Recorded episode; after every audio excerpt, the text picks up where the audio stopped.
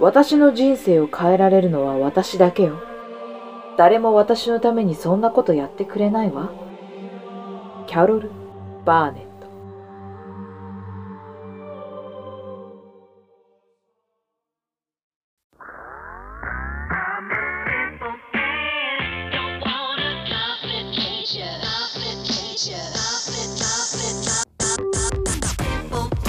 皆さんこんばんは。12月23日水曜日、今夜も始まりました。野春の一人でできるもん。パーソナリティはアコールの野春が務めます。思いついたことを適当に喋るゆるい番組です。寝る前の隙間時間にいかがですか？今夜もどうぞ最後までお付き合いください。それではタイトルコールいきましょう。野春の一人でできるもん。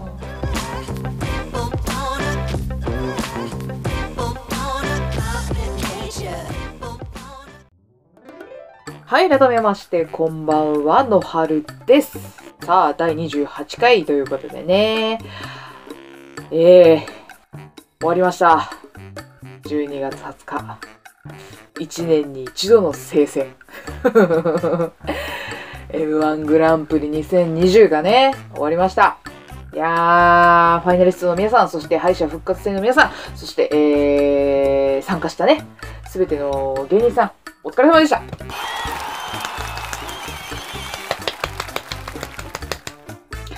いやー、まさかね、あんな結果になるとはね、思いませんでしたよ。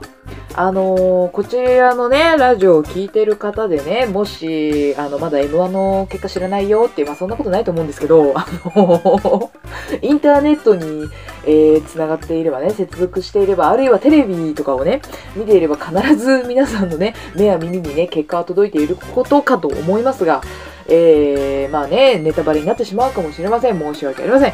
えー、ということでね、2020のね、優勝者が、えー、マジカルラブリーさんということで、えー、おめでとうございます。いや、本当におめでとうございます。まさかね、マジカルラブリーさんがね、優勝するとはね、まあ、ちょっとはね、予想してたけどね。うん。まあ、本当にね、行くとはね、思わなんだ。いや、嬉しい。めちゃめちゃ嬉しいんですよ。マジカルラブリーさんはね、最初の大会見たのは何年前ですかね。あの、最初はね、野田さん、今みたいにね、あの、体ムキムキじゃなくてね、ガリガリだったんです。でね、タンクトップだったんです。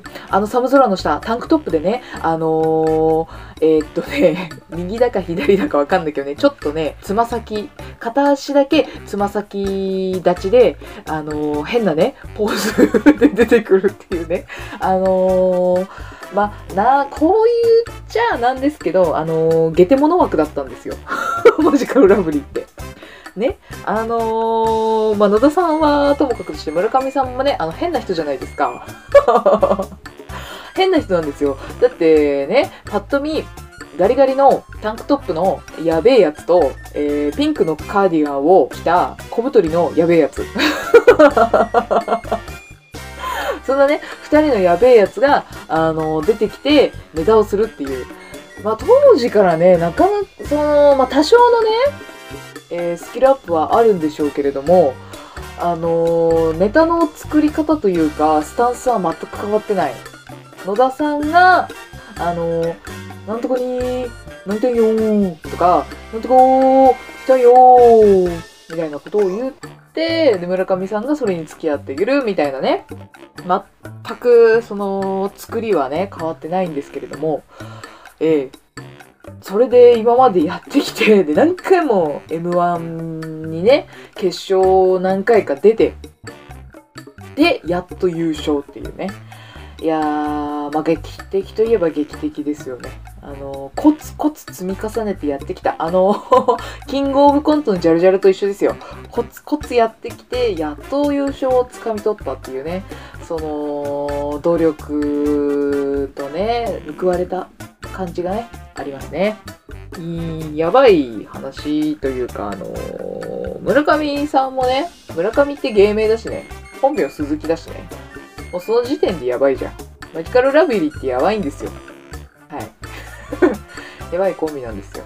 そんな人たちがね、優勝した今回の2020なんですけれども、あのー、ファイナリストもね、やばい人たちです。ええ、皆さんやばい人たちです。まあ今回ね、やばいで言ったら、えー、初出場がね、結構4組、4組いたのかな？錦鯉さんもね、あのえー、史上最高齢らしいですね。M1 の、はい、最高齢。あと、ウエストランドさんも初めてですって。うん。ウエストランドさんね、あのー、イグチンランド事件かね。ありましたから、そちらの方が有名かもしれないね。どちらかというとね。ネタについてね、話したいんだけど、それ話していくと本当に時間足りないから、えー、っとね、今回、私が一番感動したネタが、えー、インディアンスさんなんですよね。敗者復活から私ずっと見てたんですけれども、はい。えー、まあ、敗者復活ね、上がってきたのがインディアンスさんだったんです。はい。で、そのインディアンスさんなんですけど、えー、っとね、もう何に感動したかって言って、そのネタですよね。ネタに、えー、追随する演技力というか、うん、が本当に素晴らしいと思いまして、あの純粋なね、目線で見てても普通に全然面白かったんですけど、ネネタの構成というか、あの、インディアンス、インディアンスさんのネタって、基本的に、なんて言うんでしょうね、アドリブ感が強いんですよ。そのやっぱりどの芸人さん見ても練習してるなちゃんと作ってるなっていうのがやっぱ見えてしまうんですね。作り込んでるからこその面白さ。で笑ってるんですけれども、えー、インディアンスさんそういうのを感じさせないっていうかやっぱそのたぶっちゃんのキャラであったりね。あとキムさんのツッコミであったりとかそのその場その場で作ってる感じがすごいんですよ、うん。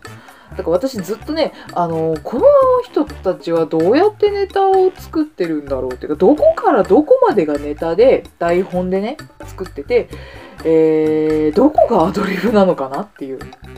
あのー、なんて言うんですかね、その、アンタッチャブルさんもそうだったんですけど、あの、相方を笑わせるのに必死というか、あの、お客さんを笑わせるより相方を笑わせたいみたいな、そういうところがね、見える感じがあって、で、実際にそうなってるから、あ、これはすごいなと思って、アンタッチャブルさんもほぼほぼアドリブですからね。うん。台本ないらしいですから、そんな感じで作ってんのかなと思ったら、そんなことない。インディアンスさんね、ちゃんとしっかり台本作ってるっていうのがね、今回分かっちゃったんですよ。まあ、これ分かっちゃったのはどうなのかなよ、うん、いいことなのか悪いことなのか分かんないんですけど、私は感動したの、その、台本なんだっていうことに気づけて、とても感動したの。えっ、ー、と、インディアンスさんネタね、ちょっと言っちゃうとあれなんですけど、まあ、あのー、多分ね、公式の方でネタ動画上がってて見れると思うんで、ぜひ見てほしいんですけれども、あのー、キムさんの方が言い間違えたりであったりとかっていうのが、ところどころ出てくるんです。で、それに対して、たぶっちゃんがちゃちゃ入れて、で、どんどん、こう、一人で暴走していって、それをキムさんが止めるみたいなね、えー、下りが何回かあるんですけれども、そのね、噛むっていうのがね、全部台本だったんですよ。びっくりした。あ、上手だなと思って、噛むのを台本に入れて、うわ、上手だなと思って。だから、最初から最後まで台本だったんだとしたら、あの二人の演技力は相当なもんですよ。だって今まで私ずっと、うん、私の見る目がないだけなのかな。いや、にしたって、にしたってね、ずっと騙されてたのも、ずっとアドリブだと思ってたから。まあ、たぶっちゃんもね、多少アドリブのところはね、あると思います。全然あると思います。あのー、漫才だったらね、よくあることですよ。ちょいちょい。やっぱりずっと同じネタをね、繰り返し繰り返しやってると飽きてくるんで、ちょっとしたアドリブを入れてくるってことはよくあることなんです。たぶっちゃんだってそういうのを入れてると思うんですけれども、にしたってあそこも全部台本かと。インディアンさんマジすごいと思って。インディアンスあのー自粛期間中ね、あの、吉本さんで、ほら、あの、配信でね、見れるようになったじゃないですか。劇場がもう使えなくなったからといって。代わりといってはなんですが、ほぼ毎日、えー配信をして、で、漫才をみんなに見てもらって、えー日本を明るくしようみたいな感じでね、あの、自粛期間中やってたんですよ。で、私もね、あの、絶賛自粛中だったんで見てたりしてたんですけど、あの、ほぼ毎日インディアンスさん出てたんですよ。そう。出過ぎじゃねえのっていうくらいで、え、ですごいねっていうくらい出てたの。毎日見るねっていうくらい出てたから、そこでね、インディアンスさんのことがね、ちょっと気になったというかね、結構好きになっていったりしたんですけど、で、今回の、まあ、敗者復活ですよ。うん。いやー、敗者復活の勢いもすごかったね。いや、このまま本当にね、サンドウィッチマンさんであったりとか、トレンディエンジェルさんであったりとかね、敗者復活から一気に駆け上がっていくんじゃないかと思われたのですが、残念なことに、敗者復活枠がまさかの一番手というね。一番手はね、なかなかね、そのまま優勝っていうのはね、無理です。99%無理です。中川家さんが異常なだけです。あの人たちがイレギュラーすぎるだけであって、一番手になったコンビがそのまま決勝、最終決戦まで残るなんてことはほぼありえないです。からもう終わったなーと思ったんです。終わったなーと思ったんですけどね。でもね、あの、ちゃんと爪痕残しましたよ。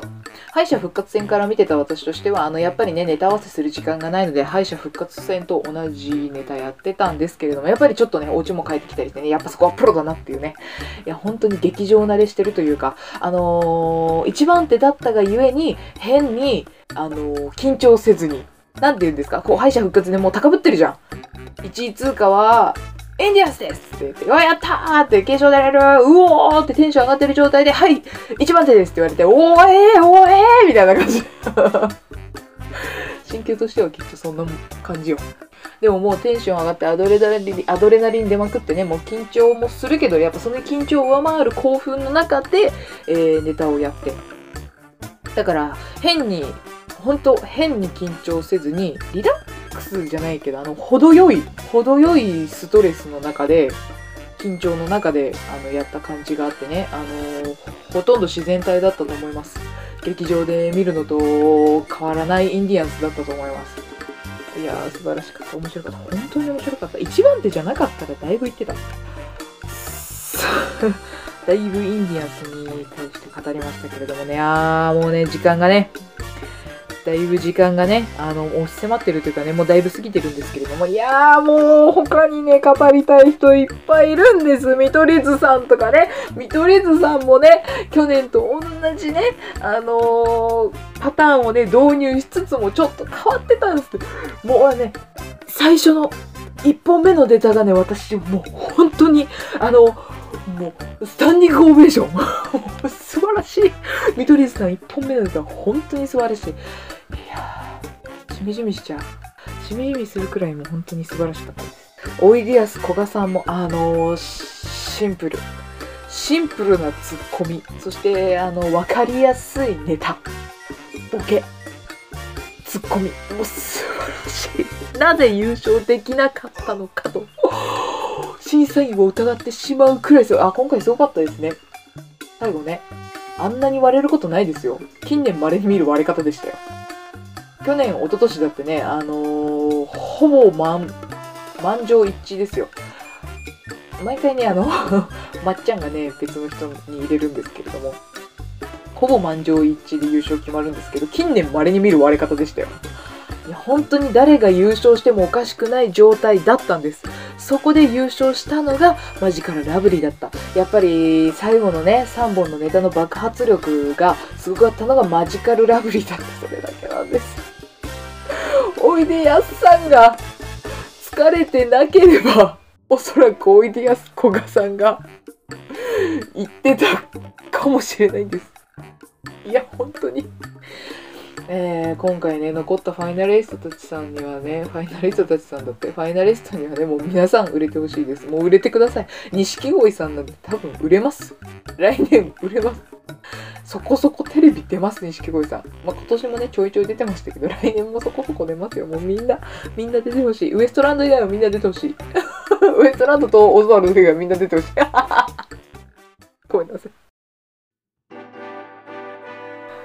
そろそろお別れのお時間です。こちらの番組ではお便りを募集しております。説明概要欄にも書いてありますメールアドレスにご応募ください。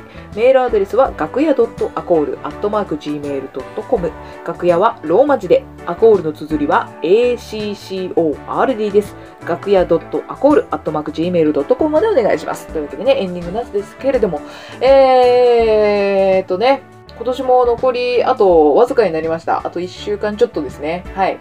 あの来週がねあの今年最後の放送となりますので放送というかあの配信となりますので、えーまあ、残り少ないですけれども、皆さんね今年もよろしくお願いします。はい。あとあと数日はね多分1週間くらいはねあの M1 熱抜けないと思うので、はい。えー自分を律して生活していきたいと思います。いや M1 本当にありがとう！というわけで、ここまでお付き合いくださりありがとうございました。また来週お会いいたしましょう。アコールの春でした。